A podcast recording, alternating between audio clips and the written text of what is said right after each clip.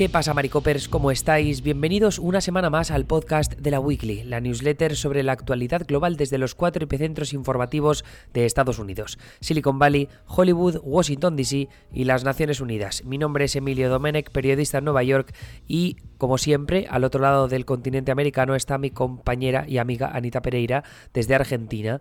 ¿Cómo te trata la vida, Anita? Hola Emilio, bueno, todo bien. En realidad, más que hablar de mí, que quería preguntarte qué tal te ha ido a vos, porque estás recién llegando de viaje, ¿no? Sí, después de una paliza de viaje de más de 15 horas, creo que han sido total, pues estoy ya en Nueva York, he estado en Praga este fin de semana, una, una semana más bien, casi prácticamente, han sido seis días, por una ponencia que tenía que hacer de periodismo, que la retransmití en Twitch, por si alguien quiere recuperarla, está en inglés toda. Pero bueno, estuvo, estuvo interesante. Moló mucho porque había como 300 personas. Yo pensaba que habrían como 50. Había cinco veces más por encima de lo que he esperado. Y había mucha gente que no tenía ni puta idea de lo que era Twitch, lo cual fue eh, doblemente gracioso. Tu momento de brillar. Pero nada, me lo pasé muy bien. Sí, efectivamente, efectivamente. Además me puse sudadera para destacar como el startup, ¿sabes? Estaba todo muy pensado entonces, de casual nada. Estaba todo de casual nada, estaba súper pensado. Yo sabía que todo el mundo iba a ir con camisa, con trajecito y dije, sí, te vas, te vas a enterar. Aquí viene, aquí viene con su sudadera. Entonces, nada, pero, pero muy bien. Y Praga, muy bonita la ciudad. Tampoco he, visto, he podido ver tanto, la verdad, eh, pero, pero ya tendré la oportunidad de volver en el futuro seguro. Así que no me preocupa. Pero bueno, muy recomendado para cuando viajes a Europa, Anita, y hagas tu tour europeo. Praga, una visita me queda un poco abajo en, la lista de, los pendientes, ¿no? Sí, bueno, porque primero te faltan como 17 ciudades españolas claro, antes de poder abrazar el. Sí, más o menos.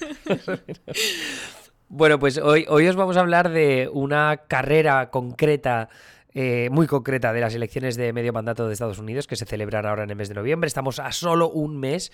Eh, hemos estado haciendo una previa bastante profunda e intensa de lo que van a ser esas elecciones a lo largo de las últimas semanas. Hemos analizado 10 carreras al Senado, hemos analizado 6 carreras al Congreso, hemos analizado 3 carreras a las Secretarías de Estado y ahora hemos dicho, pues mira, solo una vamos a tocar de la carrera a gobernador. Eh, no es porque nos estemos cansando, es porque eh, queremos presentarnos distintos formatos. Es lo que hemos decidido que vamos a decir. pero, pero, el caso es que nos gustaba mucho esta carrera porque nos parece que es como que representa al máximo nivel el enfrentamiento de ideas y de tipos de candidatos que podemos ver eh, ahora mismo en las elecciones de Estados Unidos. Por un lado tenemos como la candidatura de demócrata clásica eh, y a ciertos niveles coñazo, aburrida, ¿no? Como la, política de, siempre. Y luego la política extremista por parte de los republicanos, pero compitiendo por un estado competitivo, ¿no? Porque, eh, o sea, quiero decir, hay veces que ves candidatos extremistas de los demócratas que compiten en escaños muy, muy, muy demócratas, que van a ganar fácilmente, y luego tienes candidatos extremistas de los republicanos, por ejemplo, Marjorie Taylor Greene, que compite en un escaño súper, súper conservador, ¿no? Entonces, eso no nos interesa tanto porque ahí siempre se van a ver los extremos, van a ganar con facilidad. Pero, sin embargo, en Arizona, en este caso, estamos viendo la posibilidad de que una candidata extremista negacionista de las elecciones de 2020 y más historias, pues gane unas elecciones eh, contra una candidata demócrata, como digo, más clásica. En este caso son Katie Hobbs, eh, la demócrata, Carrie Lake, o Kerry Lake, eh, la republicana. Quedaos con ese nombre, Kerry Lake, porque hmm. si gana en noviembre va a ser una figura de la que no nos vamos a despegar en bastante tiempo y probablemente sea una candidata, una candidata a la vicepresidencia en 2024, pero eso lo dejamos un poco más para adelante.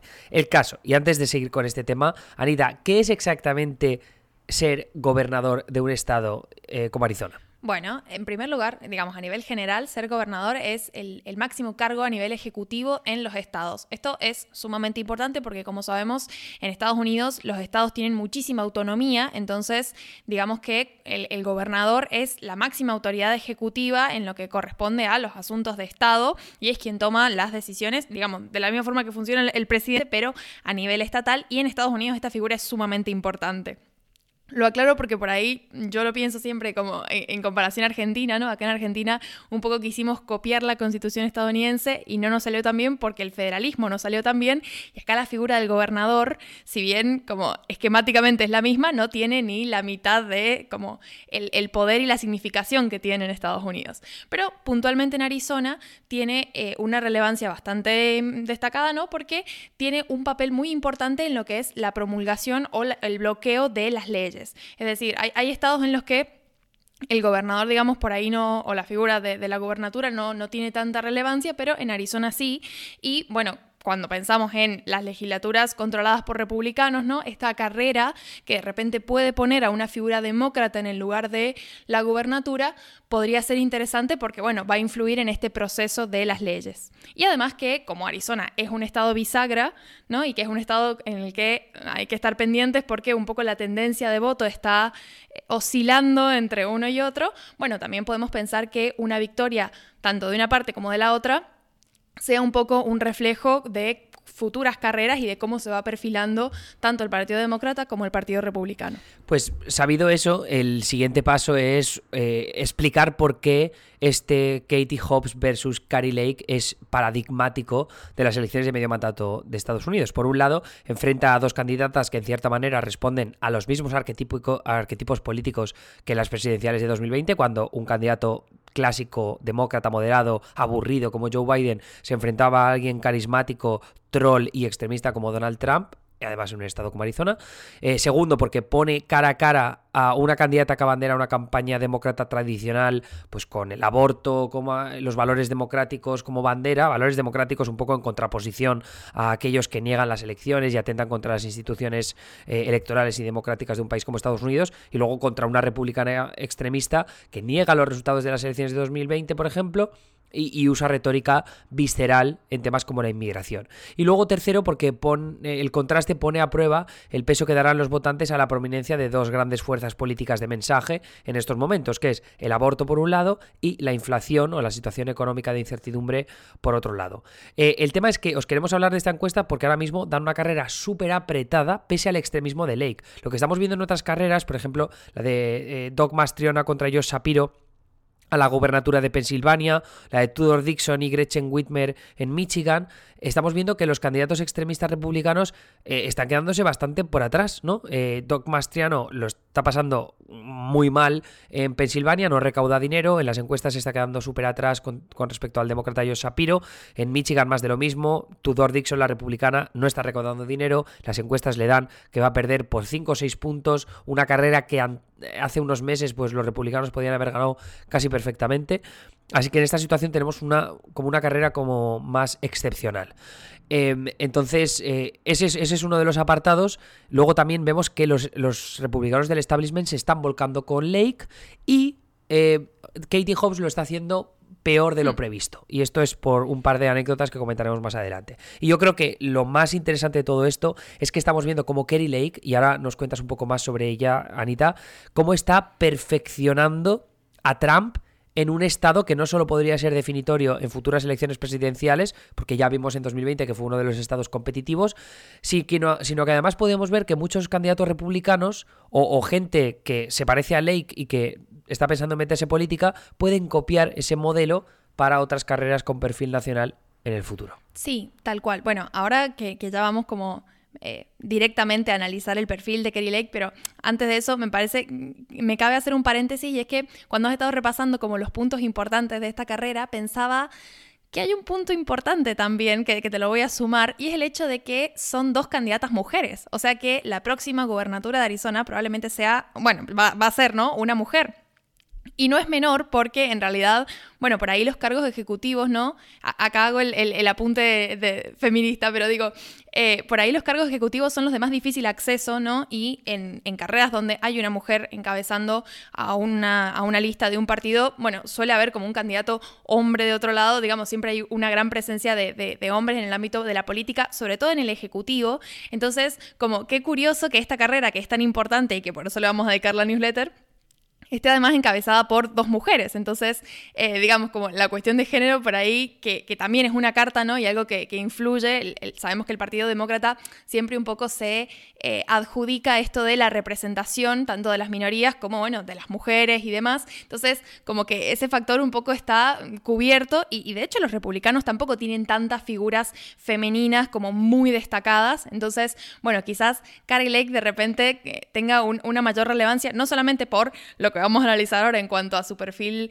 eh, político-ideológico, sino también por el hecho de que es una mujer conquistando eh, espacios sumamente destacables, ¿no? Dentro del partido y dentro del, poder. No, que además entra muy bien en el discurso feminista de que, oye, que no son todas las mujeres políticas, tienen que ser perfectas, también pueden estar como una puta cabra, como en el caso de de Carrie Lake, de, de Christy Noem en Dakota del Sur, de Sarah Palin en Alaska, o sea, es perfecto. Puedes, tener tanto lo, peor eh, bueno, también es verdad que las candidatas demócratas tampoco, y, aquí en el caso de Katie Hobbs tampoco se luce, ahora veremos más de ella, pero bueno, que en cualquier caso me apetecía hacer la mención. De todas formas, y ahora me cuentas tú un poco más en profundidad, pero Kerry Lake, decir que está como una cabra, yo creo que es eh, negar la realidad, porque eh, lo cierto es que es una persona muy, muy rematadamente lista y, eso es lo que lo hace más interesante y peligrosa también por el hecho de ser negacionista de las elecciones. Qué bueno que lo hayas dicho, porque en realidad sí tenemos como algunos perfiles, ¿no? Por ejemplo, pienso en Marjorie Taylor Greene, que es como, e, es así que está como una cabra.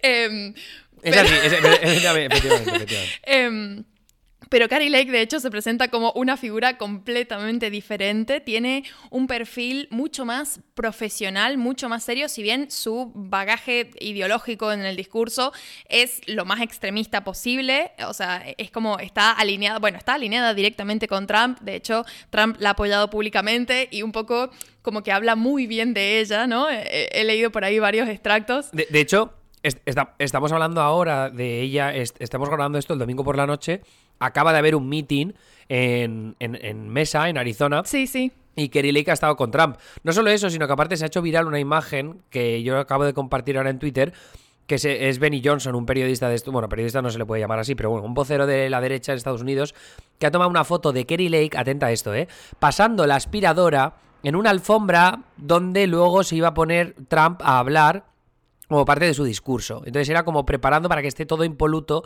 antes de la llegada del presidente de Estados Unidos. Ni siquiera le llama expresidente, lo llama presidente, por un poco de eso de criticar la legitimidad de las elecciones de 2020. Pero bueno, pasando a la aspiradora. Eh, en fin, yo qué sé, eh, whatever. El feminismo, eh, Anita. es como respira y cuenta hasta 10. Bueno, a esa gente ni cabida, la verdad. Eh, pasemos al, perfil de, de Lake, que si no ya estamos haciendo una introducción enorme. Bueno, les decía, esta mujer está súper alineada con Trump, bueno, él está respaldándola públicamente. Un poco yo siento que se ha convertido en una de sus favoritas porque ella claro, tiene una defensa como súper fuerte de lo ilegales que fueron las elecciones de 2020 y no se ha rendido, sino que un poco como sigue defendiendo, como no se da por vencida, sigue defendiendo que eh, Biden en realidad es una persona que, está ocupando el cargo de presidente y legítimamente. De hecho, le dijo a The New York Times en una, en una entrevista, en un comentario, le dijo como, bueno, el tonto que está ocupando eh, la Casa Blanca ahora mismo, lo siento, pero no ganó. Entonces es muy, es muy contundente, ¿no? Cuando se refiere a las elecciones de 2020 y a ese proceso electoral. Entonces, eh, bueno, como que Trump también, o sea, e-, eso le ha asegurado un lugar al lado de Trump, pero el hecho de que eh, sea tan prolija. Bueno, ahora hablamos un poco más de, su currículum, ¿no? Ella es muy conocida por haber trabajado de presentadora en Fox durante 22 años, ni más ni menos, como hizo toda una carrera, ¿no? Como presentadora de, noticias, principalmente cubriendo las noticias de la noche. Y bueno, hubo un momento eh, histórico muy, muy destacado que fue cuando la noche de las elecciones, ¿no? Ya eh, se sabía que en Arizona había ganado Biden y ella como ahí en vivo no quería dar la victoria. Entonces hubo un momento sumamente incómoda cuando el otro presentador le dijo como, bueno, Fox ya lo dio, es como nosotros nos hacemos eco de eso, y, ella como que un poco seguía negada, ¿no? Entonces... Que, bueno, esto, em, ojo el contexto de esto porque es muy interesante. En realidad, cuando Fox News dio Arizona para, para, eh, para Biden, el resto de medios de comunicación grandes y hablo de NBC o de Associated Press, todavía no se habían atrevido a dar Arizona para Biden. Entonces, claro, que Fox News se anticipara y que sus modelos de predicción, de voto, de recuento y tal dieran la victoria a Biden, fue una decisión bastante, bastante polémica, incluso entre muchísimos analistas electorales. Yo me recuerdo que Nick Cohn del New York Times o Dave Wasserman de, el, de Redistrict, que siempre dice lo de I've seen enough, ¿no? He visto suficiente, ha ganado Biden en Arizona. Pues Fox News se adelantó a todos ellos y por eso Entiendo que Carrie Lake lo vio como una decisión polémica y no lo quiso dar. O sea que quizá no es, no es tan, tan, tan controvertido, pero bueno, aún así, que tu propia cadena esté dando la victoria y tú te niegues en directo a aceptarlo es muy bestia. En realidad eso es lo controvertido, el hecho de que era su propia cadena y que, bueno, un poco de esto es también lo que se destaca. Ella, después de este evento, ¿no? Bueno, pasó creo que una semana y anunció que iba como a poner en pausa su trabajo como presentadora en, en Fox y unos meses después anunció finalmente que se iba a retirar del ambiente de televisión y demás porque se iba a enfocar en esta carrera y en su carrera política, digamos, como candidata a gobernadora y quién sabe en un futuro si, si algo más. Pero lo que leía por ahí de, entrevistas, digamos, de, periodistas que han estado eh, cubriendo el perfil de, Lake, ¿no? Que hablaban con la gente y es como algo que destacan mucho el hecho de que como ella tuviera ese valor para eh, pararse frente a la cadena y como no querer dar las elecciones ese momento e incluso después presentar su renuncia y como salir de todo ese. Que de todas formas es un poco lo que ella como su versión, digamos, porque, bueno, ella publicó un video donde decía que como había visto, eh, o sea, que le había tocado estar cubriendo situaciones y, escribiendo sobre cosas o, cubriendo a nivel mediático cuestiones que para ella no estaban tan claras, como eh, cosas que quizás no eran tan verdad, ¿no? Y que eso no le había gustado, entonces eso formaba parte de sus motivaciones para abandonar el ámbito mediático. Que bueno, esto también fue muy criticado por sus compañeros, pero digo, por ahí, eh, o sea, esto que se vio sumamente valiente quizás tampoco refleja 100% la situación, porque hasta donde tengo entendido fue un poco un acuerdo que ella tuvo con, con Fox, no es que renunció, digamos, y, se fue así como vino, sino que, eh, sino, bueno, fue, fue, un acuerdo, ¿no? Con, con eh, la, la, cadena. Entonces, eh, también es su forma de, de, presentarlo y su forma de hacer carrera política con eso, porque de nuevo es algo que ha influido bastante. Pero lo que a mí me pareció más interesante de su perfil es el hecho de cómo cambió, ¿no? Su forma de presentarse ante la gente con esto de la campaña y con esto de su nueva carrera política. Porque básicamente cuestiones que está defendiendo ahora a nivel ideológico y que se alinean con Trump, con el sector más conservador del Partido Republicano eh, y el más extremista, más radicalizado quizás, eh, digamos, el que está menos dispuesto a dialogar, em, son cuestiones con las que, o sea, que, no se condicen con lo que ella pensaba antes, ¿no? Como parte de su historia en los medios y demás. Hay muchos colegas que, bueno, obviamente bajo condición de anonimato, porque es una situación bastante áspera y ella es una, persona como con mucha, mucho carácter, ¿no? Pero han hablado de que, eh, bueno, la situación... Eh, o sea, muchos de, sus pensamientos y, sus ideologías han cambiado con esto de la aparición de Trump y de repente eh, ella en su cabeza como, bueno, la oportunidad de aliarse con, eh, ideológicamente con Trump y conseguir un hueco que en este caso es la gubernatura em, de Arizona. De hecho, como parte de esas contradicciones, una de las eh, partes más virales e interesantes de la campaña de Carrie Lake tiene que ver con un anuncio que grabó Richard Stevens, que era eh, un, parece, un ex amigo de, de Carrie Lake, ¿no? que es una conocida drag queen de Phoenix, en Arizona, que se llama Bárbara Sevilla. Y lo que pasa en el anuncio ese es que dice, a ver, Carrie Lake ahora se está metiendo con los drag queens, está, eh, porque tiene el mítico tweet este, ¿no? De eh, echaron a Expulsaron a Dios de las escuelas y dieron la bienvenida a las drag queens, quitaron nuestra bandera, la reemplazaron por un arco iris, buscan desarmar a los estadounidenses y militarizar a nuestros enemigos, recuperemos lo básico, Dios, armas y gloria. Entonces, con, esa nueva narrativa de Carrie Lake, eh, este Richard Stevens lo que sale a decir es, esta tía es una hipócrita, tiene fotos con nosotros, se venía a los bares de drag queens a vernos, se trajo incluso a uno de sus hijos, eh, y ahora va diciendo por ahí esta mierda solo para contentar a los votantes de la base republicana. O sea, es una tomadura de pelo, ¿no? Entonces lo que dice este Stevens es que eh, Lake no siempre fue la caricatura antielecciones y anticiencia en la que se ha convertido, un poco para señalar esa hipocresía de políticos que terminan adaptándose a los mensajes que convencen a la base de los votantes de un partido específico. Y, y claro, en el caso de Carrie Lake, si tienes que abrazar el trampismo y tienes que ganar unas primarias republicanas, ya sabemos que siempre te tienes que echar muy a la derecha, dependiendo del estado, evidentemente. Pero estados como Arizona es interesante porque a nivel estatal es cierto que eh, ganan, pueden ganar candidatos más moderados, ¿no?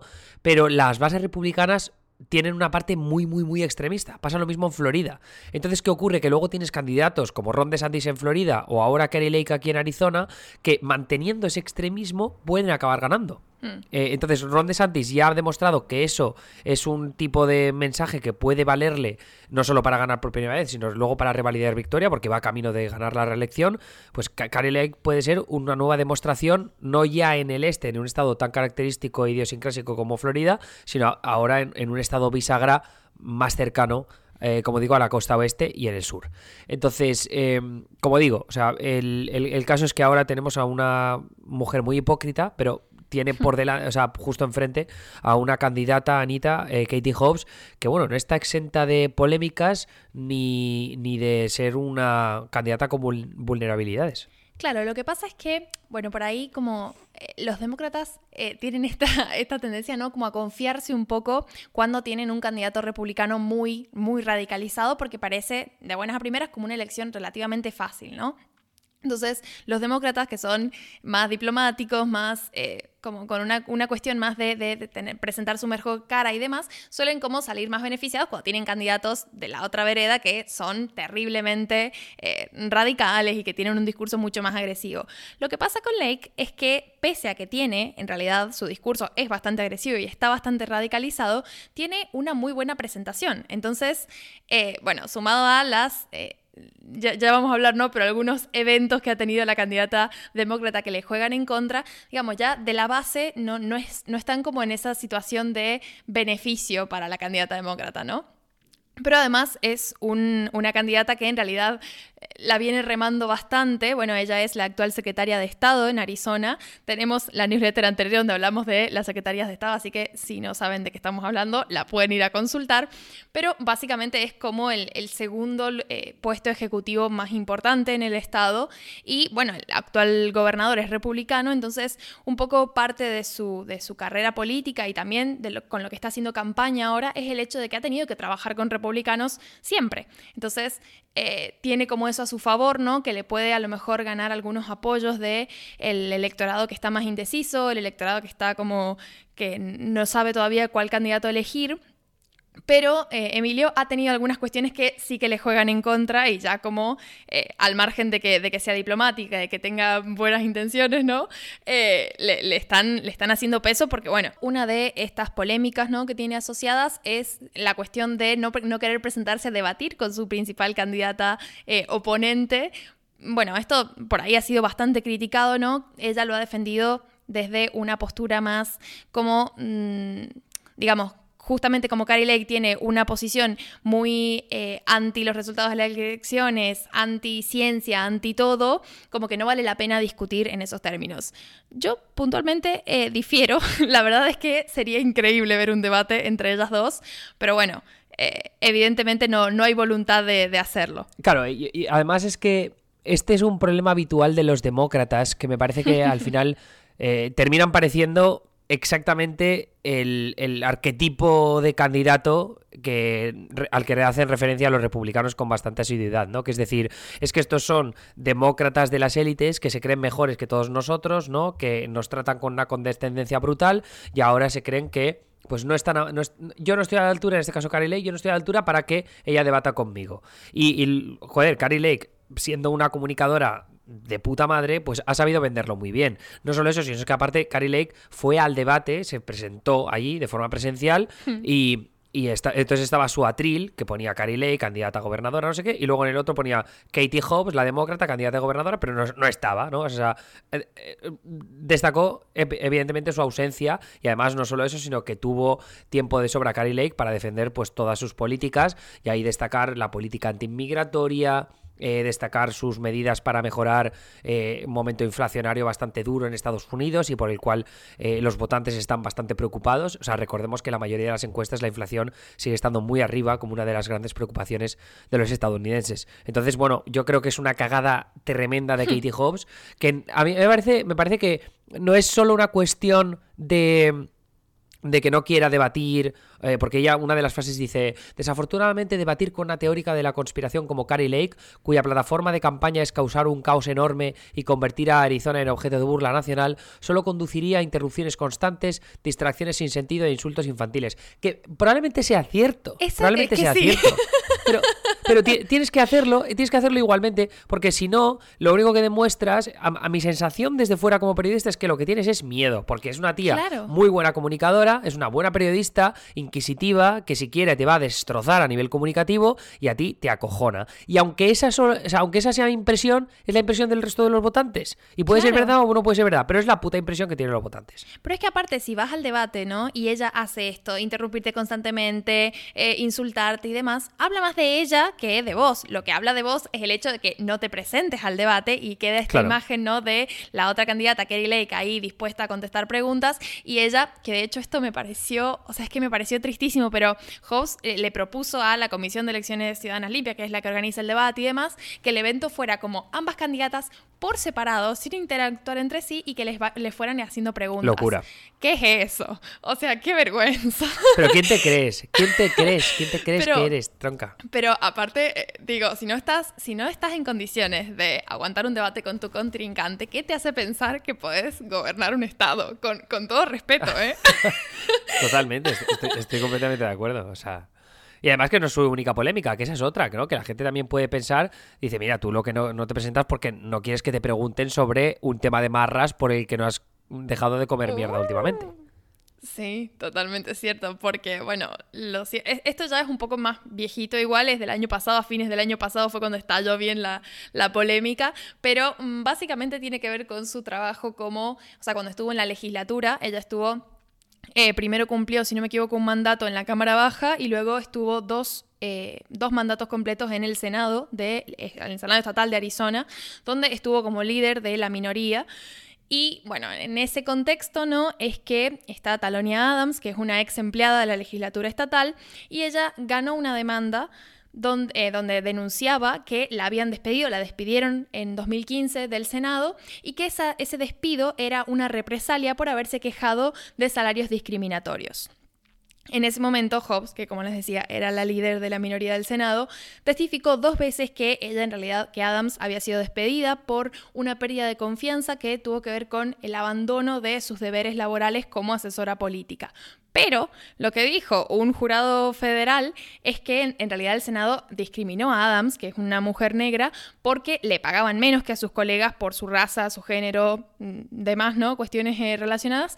Y eh, bueno, sumado a esto, ella gana la, la demanda en la que dice que ese despido fue por quejarse de tener salarios discriminatorios. Entonces, una cuestión gravísima para cualquier demócrata. O sea, este creo que es el tipo de mancha en tu currículum que hace que, eh, sí, sea bastante fuerte presentarte como candidata a la gobernatura en, un estado donde además está como la, cuestión muy jugada.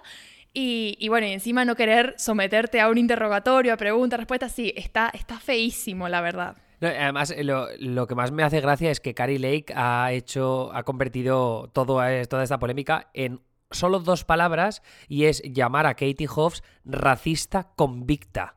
Pues en realidad, Katie Hobbs no es, la única exclusiva señalada en esta historia. Claro. me parece espectacular reducirlo todo a racista convicta, ¿sabes? O sea, aparte que les dado... El, el Estado tuvo que pagarle 300.000 pavos por compensación de daños y prejuicios a, a Talón y a Adams, que por cierto, enhorabuena por los 300.000 pavos, seguro que los vas a disfrutar mucho.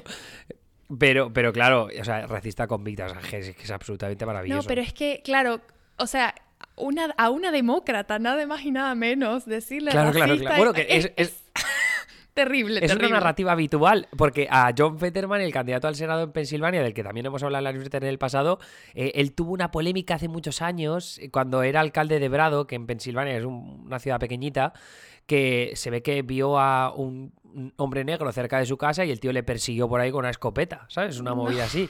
Entonces, bueno, por, esta movida a John Peterman lo tienen como un racista también eh, que, que, arrastra polémicas desde hace muchísimos años. Esto hace la tira de tiempo, pero ahora lo están usando en su contra para intentar desincentivar el voto afroamericano, que sabemos que en un estado como Pensilvania es vital en ciudades como Filadelfia, ¿no? En, Arizona, por ejemplo, no hay tanto votante afroamericano. Lo que, lo que pienso es que por ahí lo que jode en esto es que es como bastante reciente en realidad. Y, claro, o sea, como el juicio lo ha ganado el año pasado, entonces está ahí la cuestión como muy en, en agenda. Y obviamente Carrie Lake, que, como decimos, viene del mundo de la televisión, tiene muchísima labia, muchísima parla y sabe cómo usar este tipo de cosas a su favor, bueno, evidentemente lo está haciendo y lo está haciendo bastante bien. Sí, además, eh, ya por pasar a la última parte del podcast y explicar eh, quién puede ganar esta carrera, a ver, está muy abierto todo, tanto las encuestas como los modelos de predicción de páginas como 538 hablan de un toss-up, ¿no? Completo, que es, es, simplemente pues, una carrera que no se sabe qué es lo que va a pasar a estas alturas. Va a ser una carrera muy apretada, al menos a priori, ¿no? Entonces, eh, a mí lo que me parecía muy interesante, también a raíz de un artículo de 538, que decían, oye, pero ¿por qué la carrera eh, senatorial de Arizona, que también se vota a nivel estatal, es decir, todos los votantes registrados del estado pueden participar tanto en las senatoriales como en las de la gubernatura, ¿por qué que Carrie Lake tiene mucha más probabilidad que ganar que Blake Masters, que es el candidato republicano al Senado. Y claro, aquí se presenta eh, una dualidad mm, muy interesante. Eh, yo creo que una de las principales razones la hemos atajado en varias ocasiones a lo largo de este podcast, que es, oye, Carrie Lake es una tía con un talento comunicativo muy bestia, ¿no? Que eso le da bastantes puntos. Pero a diferencia de Blake Masters, yo creo que también es una persona que, eh, gracias a esa imagen y a esa habilidad de comunicación y a esa confianza que se ha podido ganar de los votantes de Arizona a lo largo de todos sus años en televisión, es que le permite ser al menos de cara al público parece una persona más honesta, ¿no? O, tiene ese vínculo de confianza con el electorado. Blake Master, sin embargo, es el típico tío forrao hmm. que viene del mundo de, de, las finanzas y demás historias, que tiene, ha tenido posiciones mega extremistas, especialmente con el tema del aborto, que es un tema muy controvertido en Arizona, donde una mayoría de la ciudadanía apoya el acceso al aborto. Entonces, Carrie Lake, por ejemplo, en el tema del aborto, se tiene una posición un poco más ambigua, eh, se, ha contradicho en varias hmm. ocasiones. Eh, es verdad que ella estaría a favor, al menos por lo que ha dejado caer y lo que ha dicho en algunas ocasiones en el pasado, aunque como digo, es una posición ambigua porque se ha contradicho también varias, en varias ocasiones, pero lo que ha dicho es que eh, en principio estaría a favor de que se recorten los derechos del acceso al aborto.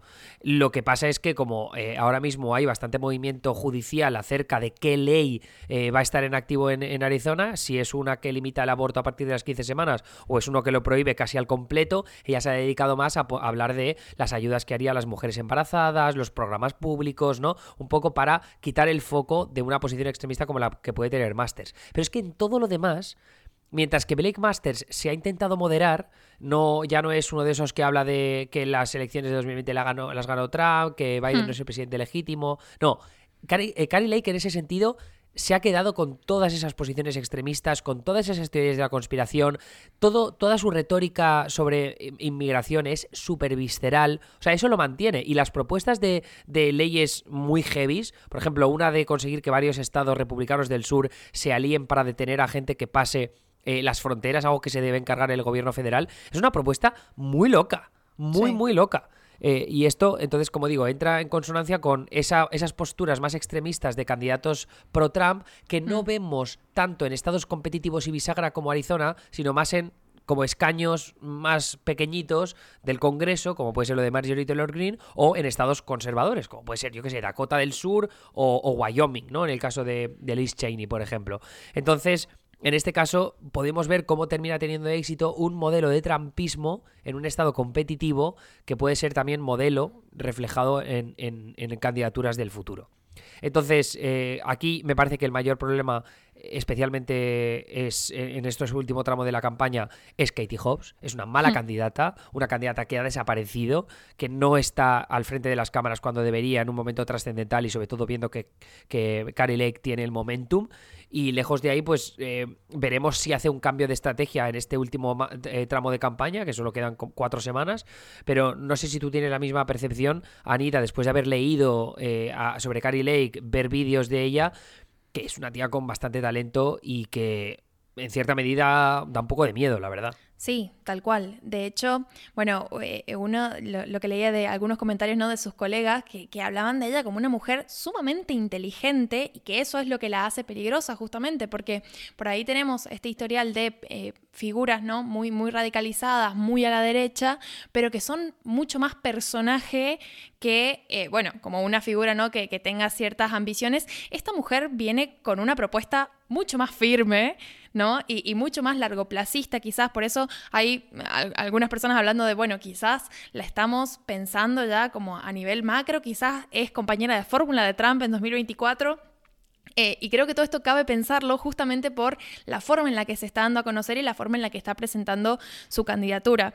A mí, eh, me acuerdo de una, una, de las cosas que hablábamos con, con Emilio fuera de micro, es que eh, yo le decía como, bueno, pasa que Katie, claro, queda súper aburrida al lado de, de eh, Carrie Lake. Y es por, por, esto mismo, digamos, ella explota lo mejor que tiene el trumpismo, que es el show, y eso lo ha aprendido de, de, Trump y también parte de, su carrera ¿no? En, televisión y demás, ella hace muy bien el show, pero no se olvida del resto, digamos, no se queda solamente en el show y en la polémica y en lo que da titulares, sino que detrás hay una propuesta firme, concreta, hay una manera de comunicar las cosas, hay una propuesta seria, si bien es bastante radical, como es seria, ¿no? No, es una candidata de la que sea fácil eh, burlarse, ¿no? Por papelones que haga o cuestiones así, que por ahí le han quedado como a, tiro a, a, los demócratas en otras oportunidades. Entonces, eso por un lado, ¿no? Y por otro lado, bueno, Hobbes, que evidentemente no está a la altura, o al menos por lo que hemos visto hasta ahora, como vos decís, a lo mejor en este mes cambia un poco la situación, pero em, a mí me sorprende muchísimo, digamos, lo lejos que puede llegar Carrie Lake si sigue eh, en esta vía, ¿no? Si, si se mantiene la situación como la estamos analizando ahora, lo lejos que puede llegar. Y, tipo, una de las cosas que se me ocurrió es el dicho este que dice como más papista que el papa, porque Carrie Lake es más trampista que Trump. Y yo creo que por eso eh, es tan sorprendente ver eh, cómo está llegando tan lejos y aparte porque Trump también está encantado con ella. Por ahí ha tenido como un par de frases donde habla súper bien, pero súper bien. Y es que sí, porque es una candidata sumamente valiosa para él y es una, eh, creo que es una adquisición, ¿no? Que el, el el, Partido Republicano en, el ala trampista, no se puede dar el lujo de perder tampoco, porque, bueno, tienen otros candidatos ¿no? que hablan más mal que bien del trampismo y de lo que queda de la influencia del, del expresidente, eh, pero Carrie Lake podría ser una figura que quizás remonte eso y sobre todo si gana la, carrera de la gubernatura. Y además eh, tiene, tiene otra, otro valor para el trampismo, que es que es muy buena eh, especialmente porque lo conoce desde dentro el sector, es muy buena contra los periodistas, ¿no? En respuesta. Y, sus ruedas de prensa tiene un estilo combativo que, se nota que lo tiene muy bien trabajado. Y yo creo que Trump se ha dado cuenta de lo que representa Carrie Lake dentro de su movimiento y que una victoria de Carrie Lake no solo puede representar un paso importante para el trumpismo, para legitimar el movimiento en un momento en el que parece que que están más débiles que nunca porque pueden encadenar algunas derrotas bastante fuertes. Blake Masters propiamente en Arizona, Doc Mastriano en Pensilvania, Tudor Dixon en Michigan, son candidatos que muy probablemente van a perder. Sin embargo, aquellos más anti-Trump, como puede ser Brian Kemp o Brad Raffensperger en Georgia, pues parece que están más encaminados a una victoria. Entonces, eh, eh Lake sería como una de las notas positivas para el trumpismo y, mm. y, sobre todo es lo que decía yo al principio. O sea, a mí me parece que una victoria de Carrie Lake sabiendo que va a tener una atención mediática bestial, porque además se le da bien la cámara y a los medios al final les atraen la gente que habla bien y la gente que es eh, atractiva para la cámara y Carrie Lake entra dentro de esa descripción. Totalmente. Entonces, eh, creo que va podría ir lanzadísima para ser una de las sospechosas candidatas a la vicepresidencia con Donald Trump en 2024. O sea, no me extrañaría en absoluto. Eh, le puede terminar pasando lo que, lo que a Sarah Palin en su momento, pero es que Em, es lo que decías tú al principio, es una figura bastante más profesionalizada dentro del, sector extremista de los republicanos y eso es lo que lo hace peligrosa. Lo que sí que quiero apuntar yo, cuando hablamos de peligro, eh, yo sé que la gente normalmente va a pensar en cuanto escuche eso, joder, qué demócratas, qué prodemócratas. A ver, eh, no es una cuestión de prodemócratas o antirrepublicanos. Aquí estamos hablando de una figura que niega los resultados de las elecciones de 2020, que habla de teorías de la conspiración sobre el fraude electoral nunca demostrado y que atenta directamente contra la credibilidad de un sistema electoral que se ha aprobado tanto por juicio como por, por eh, auditorías, que está todo bien que no pasó nada en Arizona y que las elecciones las ganó Biden en ese estado y también a nivel nacional. Mm. Entonces, un- personas que siguen atentando contra la credibilidad y la legitimidad de las elecciones son un peligro para la democracia en Estados Unidos. Y Carrie Lake es una de esas figuras. Sí, por sí. muy pulcra, por muy interesante, por Total. muy atractivo que sea su discurso. Totalmente. Además que, bueno, tiene todo el historial, ¿no? De haber compartido fake news cuando en su momento la pandemia y son cuestiones que nunca ha rectificado y por eso por ahí está como el, el mote de anticiencia, ¿no? Porque, claro, es como compró el paquete completo y eso implica muchísima desinformación, muchísima irresponsabilidad, porque la gente que la sigue, la lee, confía en ella, sobre todo cuando estaba desempeñándose como presentadora de televisión, ¿no? Que sabemos que las figuras en televisión por ahí tienen cierta legitimidad y, y- y la gente tiende a creer lo que se dice en la televisión, por más que, eh, bueno, cada medio tiene su perspectiva y, y muchas veces los medios terminan replicando fake news. Eh, y, un poco lo que pasó fue esto. Entonces ella en sus redes sociales, donde la gente la sigue porque confían en su criterio, estaba compartiendo desinformación sobre una cuestión científica que ya, bueno, estamos como hartamente comprobados, ya, ya la pandemia parece capítulo cerrado, pero es que ella nunca desdijo todas esas cuestiones y, bueno, eso, eso también la hace, ¿no? Como bastante irresponsable y, y peligrosa en ese sentido que, que decíamos, no tanto porque, eh, ah, bueno, no, no estamos de acuerdo con, con sus ideas. No, no, hay, hay algunas cuestiones que son como el límite, ¿no? Y a mí lo que más me gusta de todo esto es que pese a que hayamos pasado de hacer 10 carreras eh, del Senado, 6 del Congreso, luego 3 de la Secretaría de Estado y ahora solo una a las gubernaturas, nos ha quedado el podcast más largo de los 5. O sea, es espectacular. No podemos ser más sumamente retrasados, pero pens- pensábamos que era muy interesante y al final es verdad que quedarse solo con una carrera, con una figura, al menos una de ellas, eh, especialmente fascinante como la de Gary Lake, pues bueno, eh, eh, a esas hemos llegado. Claro, de si hacíamos, formas, antes... si hacíamos 10, Sí. este, el podcast duraba un día y medio.